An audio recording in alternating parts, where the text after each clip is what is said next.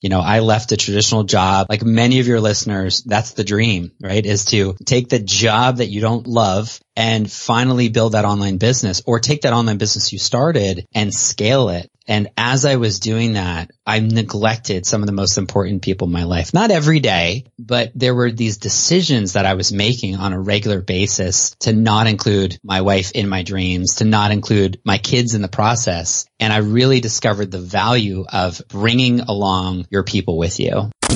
This is Super Fast Business with James Schramko. James Schramko helping you build your business super fast. Fast, fast, James Schramko here. Welcome back to superfastbusiness.com. This is episode 696. We're going to be talking about start with your people with Brian Dixon from briandixon.com. Hello, Brian. Hey, James. Thanks so much for having me. I want to see how many times I could mention Brian in that introduction. I think it's all personal branding, right?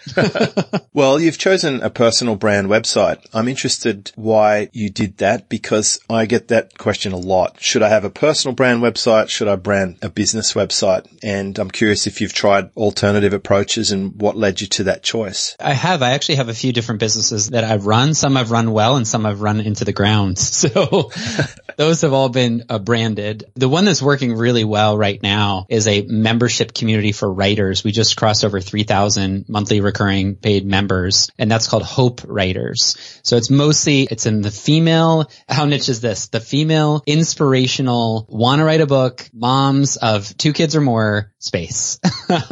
wow. So, uh, so I'm the growth guy, you know, for that team and, uh, co-founder of that company. And what I found is I, I started out doing a lot of behind the scenes marketing, business systems, you know, implementing funnels and email systems and things like that. So I was very behind the scenes and that's where I, I just started briandixon.com as a place where people could learn about, you know, my work as opposed to just hitting me up on Facebook. And then that kind of grew into doing more speaking and coaching. So I realized when people kept asking, Hey, I want to see, I want to check out your stuff. Where can I go? And I just realized pointing them to some social media that might change tomorrow is probably not a good idea. Yeah. So it's very strong personal branding and it means you can lend yourself to other vehicles. Yes. So I guess Hope Writers isn't going to be the entire portfolio of your pie. That'll be one slice. That's right. So you're a doctor? I am. I have my doctorate in education with a focus in technology. So I started out with the dream of being a rock star. You know, this was middle school, high school, learned to play guitar and just fell in love with the idea that, you know, between class breaks, literally between class breaks, I was the kid in the hallway that took my guitar out and would try to write songs and that you could record a song and you could make a product from that song. So at the time I'm, you know, I'm a little older. So we were making tapes and CDs. We weren't putting anything online yet and then you could sell it. And now you could take this idea you had in your head and then people, you know, in your little social circle now could listen to the thing that you invented. Like that was just mind boggling to me. And so that's kind of where I got my start. And as I was doing the music thing, you know, along the way, most of us musicians realized, wait a second, I've got to get something that actually pays the bills. And I came from a family of teachers. My parents said, listen, you can still be a musician, but maybe be a teacher during the week. And so that was really how I got started becoming a teacher, you know, going through a teacher certification program. But it was one of my first days of that internship. They call it a practicum where you go to a, a real school with real kids and you kind of observe. And there were these three computers in the back of this classroom. It was a second grade math classroom. And these kids, James, these kids look bored out of their mind. And there were three computers in the back of the classroom more than a month into school. So the teacher had never even plugged in these computers. And I didn't know anything about teaching, but I did know how to plug computers in. And so, you know, on the recess break, when all the kids went out to play outside, I asked the teacher, you know, can I plug those computers in? Can I get those computers going? And she,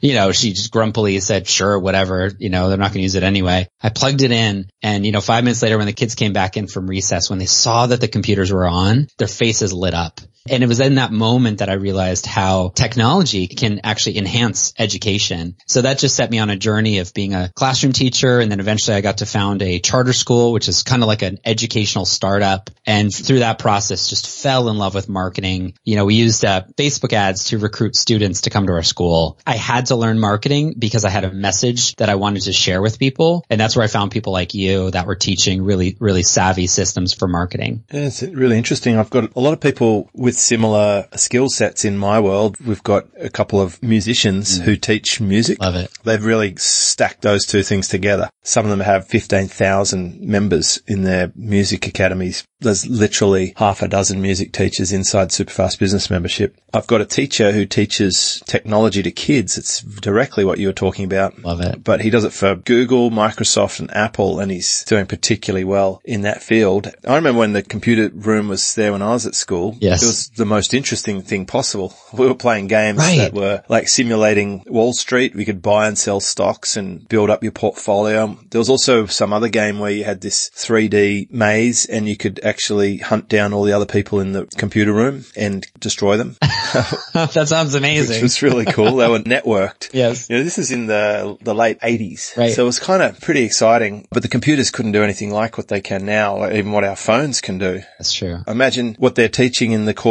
you did might be significantly different than when you went through it. Oh, absolutely. You know, I did my doctoral degree in 2008 and I studied, so we call them reflective video journals, but you know, we know that that's actually just personal vlogs, video blogs. And so I had my dissertation research for the doctoral program. I had 12 students for eight weeks and I studied their metacognitive levels. So they're learning about their own learning, their awareness of their own learning by creating a vlog, which the university wouldn't even allow the kids to post it online. So like vlogs that they'd keep on their local computer. And it was just answering a few questions about the week and what was the week like. And it was early social. Like it was what you see on TikTok. It's what you see on YouTube and on Instagram. It's basically kids talking about their life. And what I found in my doctoral research is that it actually improves the learning experience. Kids are more attentive, more focused on the learning when they know they'll need to report on it, even if reporting on it means staring at a web camera and no one's watching. So there's a lot of value in the social media tools that we have and the technology that we have for education. I've noticed journaling every day in my own community, and a lot of the other members do. Yes. In the, uh, this is in, in the Silver Circle one.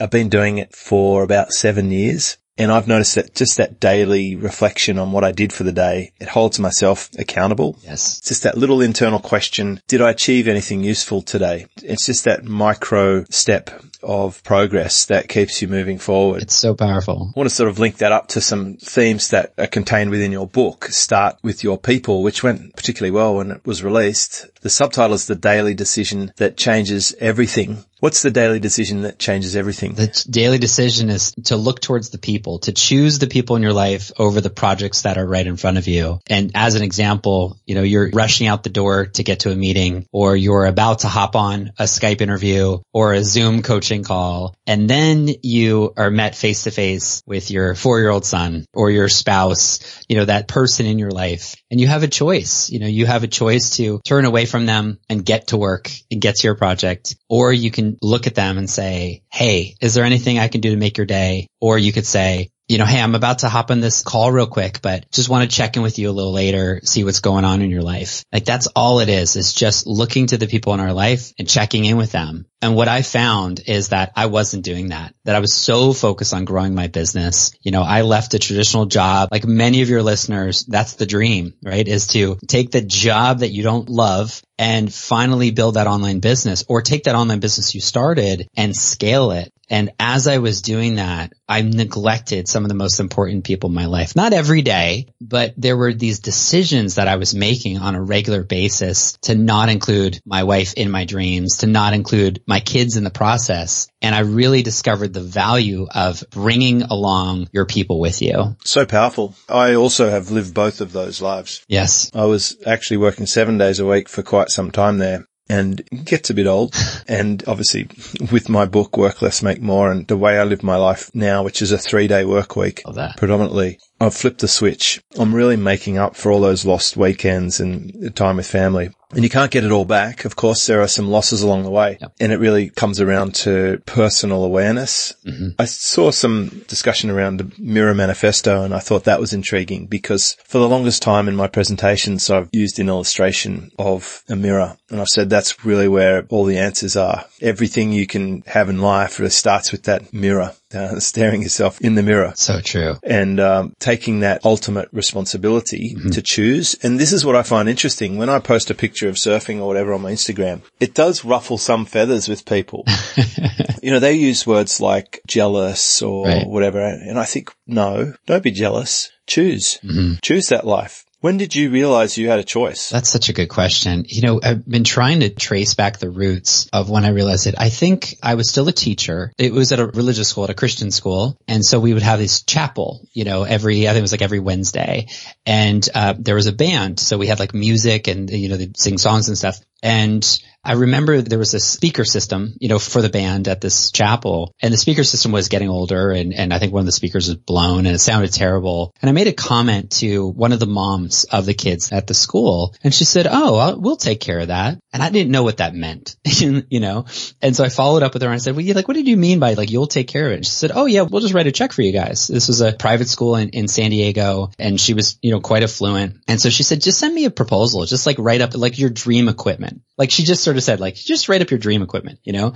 So I'm like, my dream equipment, like I had no idea where to start because I had this long list, you know? And so I, I, didn't even give her like all the best. I gave her two options. I gave her sort of like the entry level and then my dream. And my, I remember my dream was $10,000, $10,000 of equipment. It wasn't even for me, right? It was for the kids. And so I gave her this list and she said, okay, no problem. Like, okay, no problem. What in the world? So she writes this check. I order all this equipment. It all gets delivered. I think it's Christmas for me. Like I was so excited about having this new equipment and it's not even mine, right? It's just for the school. And James, there I was with these two brand new speakers and they had to be mounted to the ceiling, which is pretty high. So I didn't put in the budget installation. I had such a poverty mindset that I thought, well, she'll pay for the speakers, but I've got to do the installation myself. And I'm not a speaker installer, right? So I'm on this 25 foot ladder. They're probably quite heavy too. They were so heavy. And so I'm holding this. I, I, like use ratcheting, you know, like ratcheted the speaker up to the ceiling. I'm on the top of this 25 foot ladder and it just hit me. I'm listening to a podcast from Dan Miller, 48 days to the work you love. And he's talking about entrepreneurship and how you don't, you know, you can find work you love. And I'm at the top of this ladder, probably about to die. And I'm just thinking about this lady that spent $10,000 on these speakers, how I had such a poverty mindset that I didn't even think to ask to pay for somebody to install it. And Dan's in my earphones talking about work you love. And it just hit me in that moment. There's gotta be a better way. And that's when I discovered maybe I could be an entrepreneur. Like maybe this is for me as well. Isn't that interesting? It must be something to do with heights.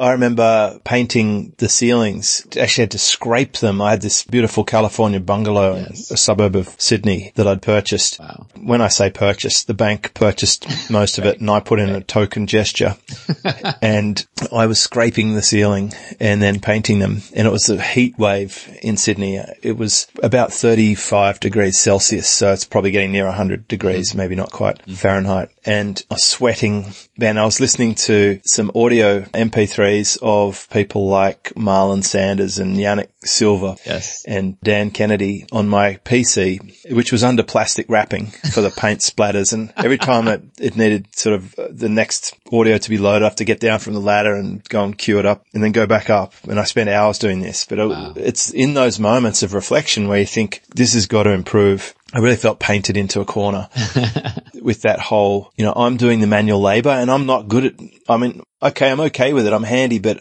I'm not a tradesman. That's right. It's not my living. And I would rather have hired someone to do that. And over the years, I actually started playing this game where I would get someone to come around and mow the lawn. And while he's mowing the lawn, I'd build a website or I'd write an article that could hopefully pay for more than what it costs me to have the lawn mowed. And I'd start balancing out that hourly amount. But it is, it's a difficult process to go from the education system because that's almost especially the opposite of entrepreneurs. It is. It really systemizing people to follow instructions and spend a lot of time in places and become experts where they get paid by the hour in many cases. Mm-hmm. So you've done well to break free from that.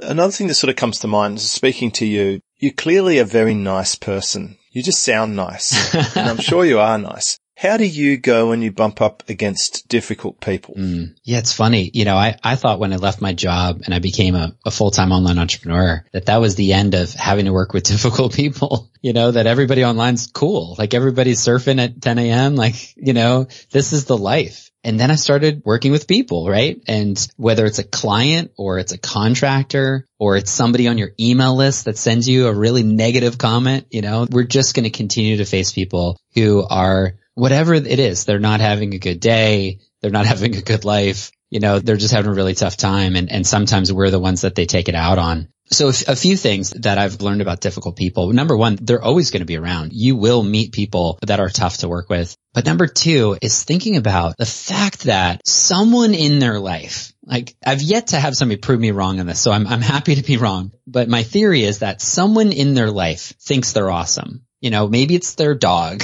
right? Or maybe it's their kid or it's their spouse, but somebody thinks they're awesome. And what I've found is when there's somebody that's difficult that I'm dealing with in my life is there's a reason that I've put them in that position. I want to take 100% responsibility for it and realize there's something that I can do to flip the situation around. And generally the best words to say is, Hey, I'd love to clear the air. Like, Hey, could we clear the air? you know, just asking a question like that. And it could be something really simple, like you have a new neighbor, you know, and you're just not getting along. You're like, oh no, I have to live next to this person now. And just saying, hey, can we clear the air? Or, hey, can we hang out sometime? And I know it's like, it's a risk to do that. It's easier to just sort of live in the mud, you know, and just in that resentment. But, you know, every time every single time that I've taken that kind of that deep gulp, you know, and said, Hey, can we clear the air? Usually, I mean, like every time for me, but most of the time from what I've heard from other people that I've recommended this to is that there's a little difficult conversation and then it gets better. Like it actually gets better and it's empathy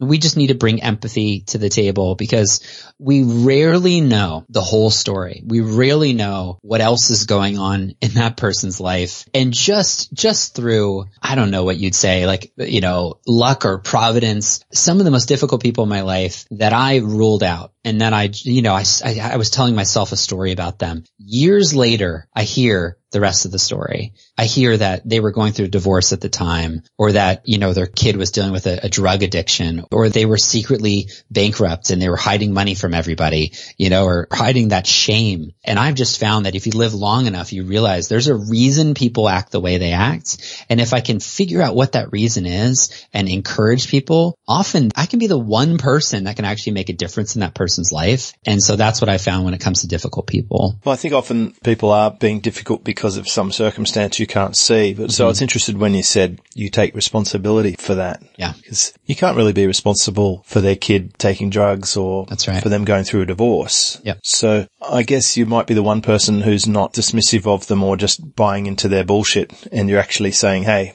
let's clear the air here. What's really going on? Maybe they'll fess up and tell you about it. I think empathy is such a great skill to have if you're a coach, mm-hmm. if you're any kind of communicator, uh, if you write sales copy, if you are a comedian, any of those things need empathy. You have to be able to tap into other people. I think that's a strong skill set. Clearly as a, someone who's a teacher, it would help you coach someone um, through their learning if you can really feel what they're feeling and to help them make the next moves, the right moves. Well, you're right. And thank you for that. But we make so many assumptions, you know, and I made so many assumptions. I was raised in Canada and then I came to the States, to America to become a teacher. And, you know, I'm an American citizen, was born in America, but I lived in Canada for, for 10 years. My dad was a college professor. So that's why we moved up to Canada and then we, they moved back down. I started teaching in South Carolina. So, you know, in the States, South Carolina is like in the bottom three or four states when it comes to education. You know, it's southern poverty. And I was approaching the students in my classroom as a fairly affluent, you know, Caucasian male. And my experience was that you come from a two parent home,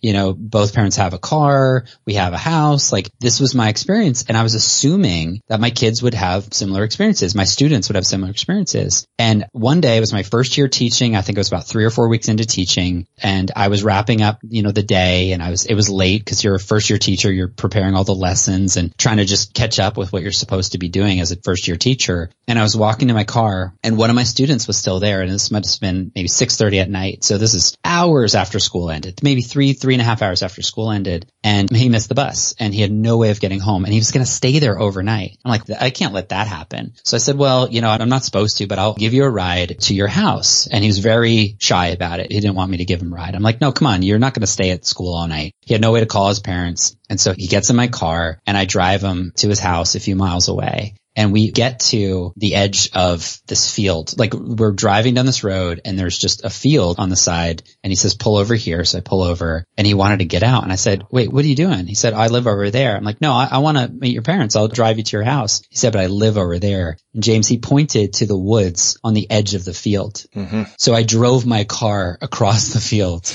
and I got to the edge of the woods and there was this, what looked like an abandoned shack, no windows, no electricity. It was now after dark and that's where he lives. And no wonder he's having trouble paying attention in my class. No wonder he's having trouble finishing his homework if I give him a lot of homework and he has to do it at night because he has no way of reading at night. And just bringing empathy to a conversation, to a situation, to a relationship can open up so many doors for connection and so many doors of opportunity as well. And how does it make you reflect when one of your kids asks for a new game or something? Oh. Well, you know, I, I just believe that we just have such an opportunity as parents. I love being a parent. I never knew I'd love being a parent as much as I do. Like, so my son, we have three kids and my oldest, actually my oldest two are in a Chinese immersion program. They're in a Mandarin immersion program. When my son was complaining about his Chinese because he doesn't speak Chinese, right? And he's really trying hard to learn Chinese. This is today. And I said, you know, let's watch a video on why being bilingual is important. So we load up YouTube on our big TV and, and I go to a TED talk on the value value of bilingual education and how it provides advantage for you in the future. And he and I sit and we watch this like 12 minute TED talk on bilingual education, why that's important. I bring that up because like to him who's given much, much is required. Like my kids have been given so much. Like the fact that they have a dad who's entrepreneurial, you know, the fact that they have high speed internet and devices and, you know, access to whatever they ever would want to read or sports, like all the things that they are able to do. I look at that as assets that need to be stewarded well, right? It's like you don't want to waste it. And the reason you don't want to waste it is because those tools are not for you. I believe this for myself and I believe it for my kids as well. The tools that they've been given are not for them. It's to serve their people, right? To serve their ideal client in the future, to serve the company they'll work for or probably the company that they'll start, to serve their clients, to serve their community. And we're just so blessed and so fortunate enough. I mean, you and I talking for free over Skype, it's incredible. And I look at it as it's such a gift how blessed are we to live in 2019 where we can do this for a living? And it just makes me it, two things when I think about the poverty of the students that I've worked with through the years. Number one is just gratitude. Like there's something so powerful about being grateful for the assets and the resources that we have. And number two, we've talked about already is empathy. How can I reach out and lift somebody else up? How can I share what I'm learning or share my resources in a way that encourages and inspires somebody else? And I, I, think that's the lesson I learned from education as a teacher that I've taken into the online business. And it's actually really accelerated my online business, having that kind of level of empathy. Yeah, that's really interesting. It kind of connects with the concept of hiring team. Mm-hmm. So I feel that's one way I can really spread some of the resources I have is yes. we have a little team and they're all able to have a great life as well. We have a really nice little team ecosystem in my business with uh, them coming up to 10 years now. Amazing. Uh, which is terrific. I'd love you to talk on that topic of team because I know that's part of mm. your core the relationship between your team members and, and that because there can be some outdated concepts of employees versus the employer. Nice. You know, like there's lots of big bad employers and there's lots of rogue employees, but somewhere else, you know, like in my case, I think what we have is very special and I love my team members and I think they love working in our business and they have a huge degree of freedom and flexibility and scope to work on things that interest them within our business. And I'm sure that's not the case with all businesses, right. but I, I, wonder what your philosophies are around that. You know, it's so amazing that we get to hire people from all over the world. Here's a lesson I wish I knew earlier in my online business. There are people who would love to work with you that let's say, for example, you're, you know, you're trying to figure out something in Photoshop or you're trying to like update your website and you're just hitting a wall. What I recommend is you give yourself a certain budgeted time. You say, I'm going to try to do this for 30 minutes or I'm going to try to do this for an hour. So set a timer, you know, use that Pomodoro technique, set a timer. And then when an hour passes and you're still trying to figure out how to do that thing, how to Photoshop or update your website or whatever it is, realize that it's time to hire a plumber. It's time to find somebody who's actually good at it instead of you trying to become your own plumber. And then go to upwork.com or wherever you hire a virtual assistant, you know, even Fiverr is a place to start and just post your problem on there And so I do this frequently. We did this today. We hired somebody because we're trying to migrate a system and it was pretty complicated. We went on Upwork, typed in our problem and people from all around the world bid. And the thing is they love being able to do that people love to do work that they're really good at. And that's such a limiting belief that many entrepreneurs that are starting out have is that there aren't people that want to help. There are people that want to help. There are people who would love to work with you and to help you. So I think recognizing that number one is so foundational. Just realizing that for somebody to start managing your Instagram is their dream. Like somebody would love to manage your Instagram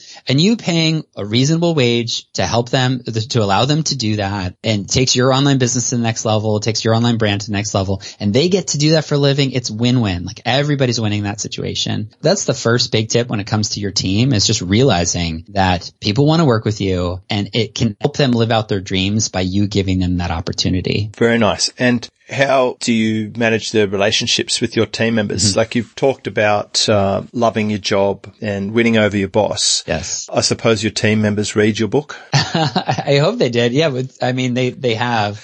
a few of them have read it more than once because they've been involved in the process you know, when writing a book is a, is a really collaborative process. And so, you know, I really value their feedback. And the challenge with, you know, being a leader and writing a book and having a team is if you're talking about how you treat your team, like it better be true, you know? Oh God. I mean, right? imagine the things I say on my podcast and my team transcribe it.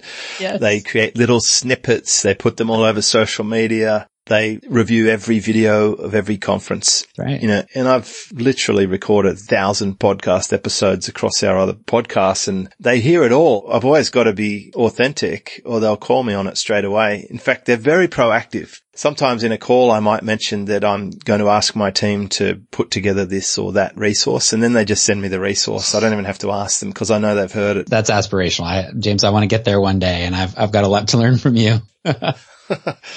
Well, you know, the leadership thing is a fascinating one because mm-hmm. I'd been doing it for so long in the real world and then came across to the online world.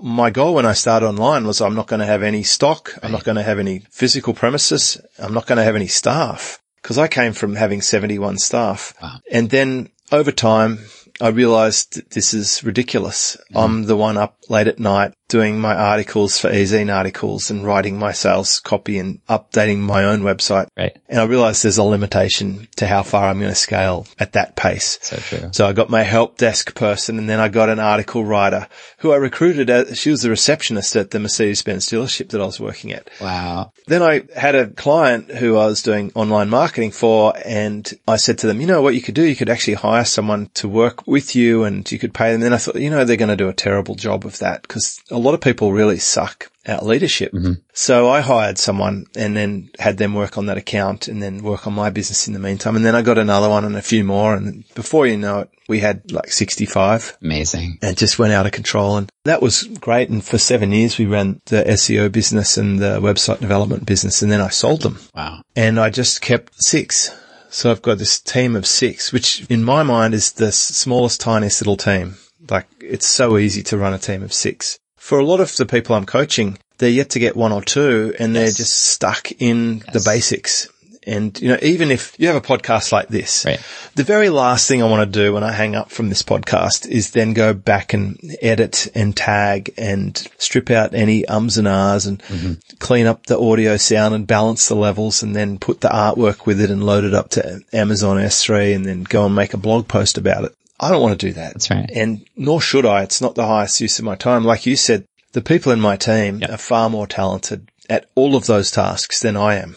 Even if I wanted to do it, I'm not the best at it. Yeah. So it's a big step to take, but it's a, a worthwhile one. Absolutely. You know, one of the times I, the first time I realized that the grunt work, you know, the work that you're talking about, which is the transcription and the loading and the editing and things like that, I just looked at it as, well, I might as well do it because there's nobody else that wants to do it. And I was, I was speaking at a conference for people that want to be speakers. And there's this one guy in the room that I'm talking to at a break. He works at an aquarium, that not an aquarium, a, a scuba shop. And he doesn't even scuba. Like this wasn't even his thing. Like scuba's awesome. This wasn't his thing, but he's working in a shop. He doesn't know anything about scuba. He doesn't want to be in scuba, but he's just working this job, this just over broke job, you know, that he just doesn't love at all. And I said to him at the break, I'm like, you know, why are you here? What's your dream? He said, my dream is to work with podcasters because podcasters are great at creating content, but they're terrible at publishing content. And I said, you can do that. This is years ago. And it was like this light bulb like went off in his mind. Just like, are you kidding me? Like I can have a business where I just finish people's podcasts. They record it and then I just do all the other things. And it was a light bulb moment for him, but it was a light bulb moment for me to realize that there are people that their options are you know, their regular job that they do not like at all or doing something that they love and working from home. And maybe it's because they have, you know, a young child at home, or maybe there's a family member with an illness and they need the flexibility of being able to work online. And us allowing them to work with us is actually service to them. So as an example, you know, one of our companies, Hope Writers, we started out with just three of us. For years, we didn't hire anybody. It must have been two years before we hired anybody. And then we realized, wait a second, why are we doing all these things ourselves when there's, like you said, there's other people that are better at it it's not our zone of genius. Let's just see. And I remember the first job posting we posted for a social media manager and we thought yeah, like five people are going to apply. And we had over 500 people apply for this position. Whoa. It was, you know, five hours a week at, you know, 12 or $15 an hour, something like that. It was just a starter position. But we found an incredible person who had much more skills than just what we were looking for. And she took our business to the next level. And we're now a team of 11 total. And there's the three of us plus our, the rest of our team. And it's like, there's no way we could run that business without each of these team members. I love what you talk about in your book, the Noah principle. I mean, I, mm. I use that all the time. Oh, good. We just hired a new support team members and we were about to go into a launch and we realized we've got, need a little bit more help with the support, with account support. And so instead of hiring one person, we hired two. They help each other. They both figure it out together. And if one of them leaves, the other one can train the next person that we bring on. So there's so many ways that we can find people to help us move our businesses forward. Yeah. And the best thing is whenever you hire the next person, you're not the one having to do it again. That's right. Which is really one of the main reasons I wanted that. But I learned many lessons about redundancy and backup yes. in business like the harshest one was probably for me. Mm-hmm. At one point in my career when I worked for a digital telephone company called Vodafone, I was the only person who did a particular role. There was two of us initially. There was one person who did this role. In a very unfortunate situation, she was involved in a car accident, which wow. was fatal. Wow. And then the next thing was, it was just me. And so there was two teams relying on me and I was the one choke point for the whole business to be able to interface between the sales team selling stock and getting it out of the warehouse. Like that came down to me oh as an administrator.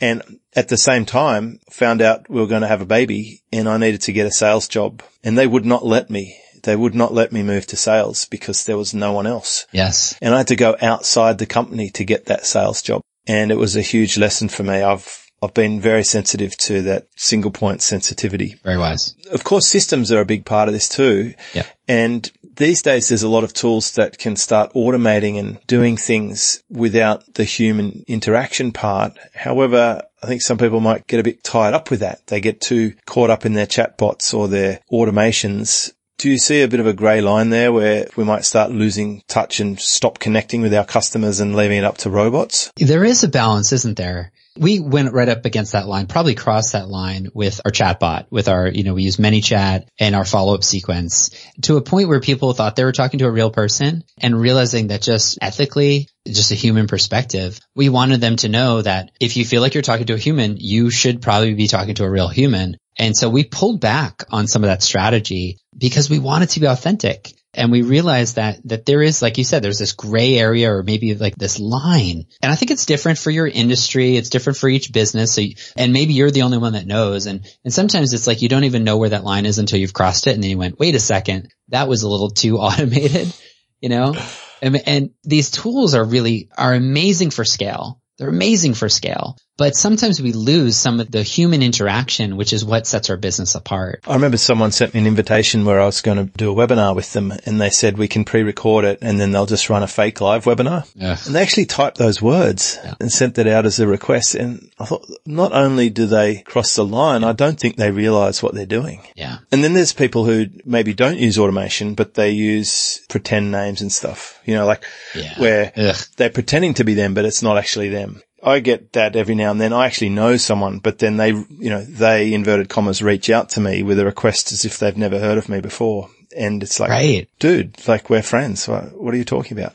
then it's someone in their team being them. And I think that lacks integrity. That's the issue right there. And the trick is it's really easy to choose tools over people because tools are easier, right? tools don't have feelings. They don't have crying babies in the middle of the night. They don't get sick. They're available 24 seven. They're cheaper. They're faster and it makes sense to use tools. And I love tools. Like tools are great, but there are points in our business where it makes a lot more sense to have a human, an actual real person. So as a specific example for Hope Writers, you know, we just had this big, big launch, you know, we open and close three times a year.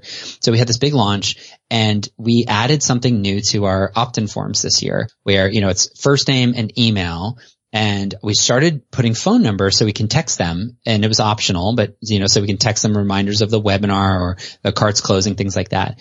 And then this time around, I added a little checkbox on all our opt-in forms that said, click here if you would like to talk to a member click here if you'd like to be contacted by a member to ask your questions. And it was like, like the floodgates open. I had no idea. So we reached out to our, current members, like people that are paying us monthly to be members and said, Hey, we're looking for a few people, like maybe 10 or 12 people who would volunteer to talk with people who are considering the membership. We're happy to pay you, you know, uh, an hourly rate and you can even use your affiliate link. We have a recurring commission. So, so they were excited. So we had people apply. I screened them and we just picked 12 people and in the course of our launch, I think it was 537 people that clicked that checkbox to talk to a real person. They were so excited to talk to a real person because it makes a difference in their decision making process, you know? Like I could hear all these things from the company and from their email sequence, but having a real person answer my questions, having an actual customer give me feedback and let me know if it's a good fit or not can be invaluable.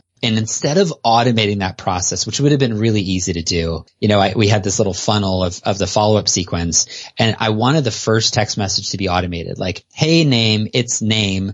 Good to connect with you. Let's schedule a time. Like I was going to automate the first interaction and I realized that is not going to be authentic. That for us was crossing the line and questioned, you know, kind of our integrity in that. And so I had to find a system, a CRM that would allow us to build out the sales pipeline and so it was a little cumbersome. You know, somebody, when a new contact came into the system, then one of our, our 12, we call them progress coaches, our, our member progress coaches had to claim the contact manually and then manually sent a text. But those two manual activities, those two manual actions added such personality and such relationship connection between them and the potential member that our conversion rate was so much higher, more than paid for this program by itself. And the next time we launch, we're definitely going to scale this program beyond what we did. What an innovative thing. Um, there's a lot of membership owners listening to this program right now, mm-hmm. which is, so it's a great share. If that was me, I would create a task in Entreport that is sent to the person who's going to do the call with the Smart. prospect's details on it. That's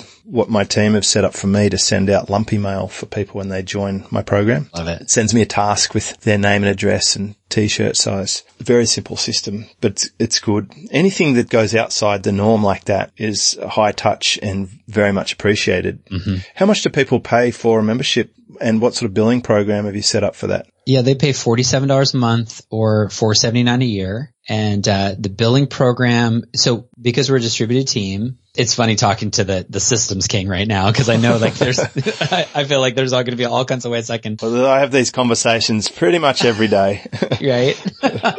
but what we realized in our company is that, you know, I had all the keys. And so everybody had to log in as me or I was the only one to make changes. And as a team culture, the three of us uh, co-founders, because there's three of us that own the company, is that I wanted them to be able to have access and be able to be part of the process. And so we opted for an all-in-one as opposed to a bunch of different systems. So we moved all in on Kajabi mm-hmm. for this particular business and it has been so helpful there's obviously cons to, there's negative aspects of having an all-in-one, but for us, everybody having their own login, being able to see the numbers, being able to, you know, check the email open rate or, you know, check to see where this, where's the sales page at or what's the current membership look like has been really helpful. So we just do it right through Kajabi. It ties into Stripe, into PayPal let's see, in terms of payments, we hired uh, Casey's company, Casey Graham's company, Gravy, and they do follow up on failed transactions. Yep. So that's been really helpful for, you know, cause what is it? Credit cards expire every, on average, at least once a year. Oh, you're going to, you get a lot of failed rebills if you have that's right. monthly billing for sure. Yeah. So that, that's been really helpful. And then just the personal follow up you know, just noticing things like Kajabi will send an email to our support automatically when a credit card details have changed. And then having one of our uh, now four support team members send a text message or a Facebook message, like really personal, just saying, Hey, just want to check in. It looks like we're having some billing issues. I just want to see what's going on. Is everything okay? We're here to support you. And we've figured out ways to like pause the charge for a month. So you can do that in Stripe. So basically we like, I think, I, I don't know all the technical details. I think we like post date the charge little things to do that we can show a little bit of grace to our members can really go a long way. Nice. Yeah. Community. I mean, you've got that nurturing family type yeah. vibe. And I think if you have a membership, it's like being a parent. It really is. And that's a good skill set to have. What a great chat. We've really talked about quite a range of topics here from having a job to working your own business to team and relationships and empathy and um, the rise of technology the gratitude we have for what a great start in life we have mm. been given and how we can share that with others and provide opportunities, uh, right down to memberships. So Brian, just as a sort of closing thought, what do you think someone would get out of reading Start with Your People? What do you think the big lesson for them is if you want to tie that up in a bow? Absolutely. You know, the way that we crafted the book, that we sort of outlined the book is it's based on your relationships and realizing that there's at least one relationship in your life that is, is kind of sucking your life. like it's just sucking your energy. You know, when you think about your day and you're like, Oh, I've got to meet with that person. It's like you dread that. And if that specific chapter could turn that one relationship around, what would your life be like? Is it worth the investment, you know, of either downloading the audible version or going through the physical version of that book? I would say it is. If that one difficult person, and let's face it, maybe that person is the person you're married to, you know, turning your spouse from your kryptonite to your superpower, being on the same page as a team, like if that could change, what would be possible for your business? So realizing the importance of people in our life and in our business because listen, we're, we're really here for people. That's what our business is all about is serving people and helping them get results. And when we start with the people in our lives, it will literally change everything. It'll change the way our days go. It'll change the way that we impact people. That's really nice. Well, thank you so much, Brian. This episode is 696. It will be uh, fully transcribed and available on superfastbusiness.com. I've been chatting with Brian Dixon from briandixon.com. We've been talking about his book, Start With Your People, which is available wherever, Amazon, I'm sure, and all good bookstores. And uh, thank you so much, Brian. Really great to catch up. Honor to be here. Thanks so much, James. Discover how to build your business super fast. Check out superfastbusiness.com.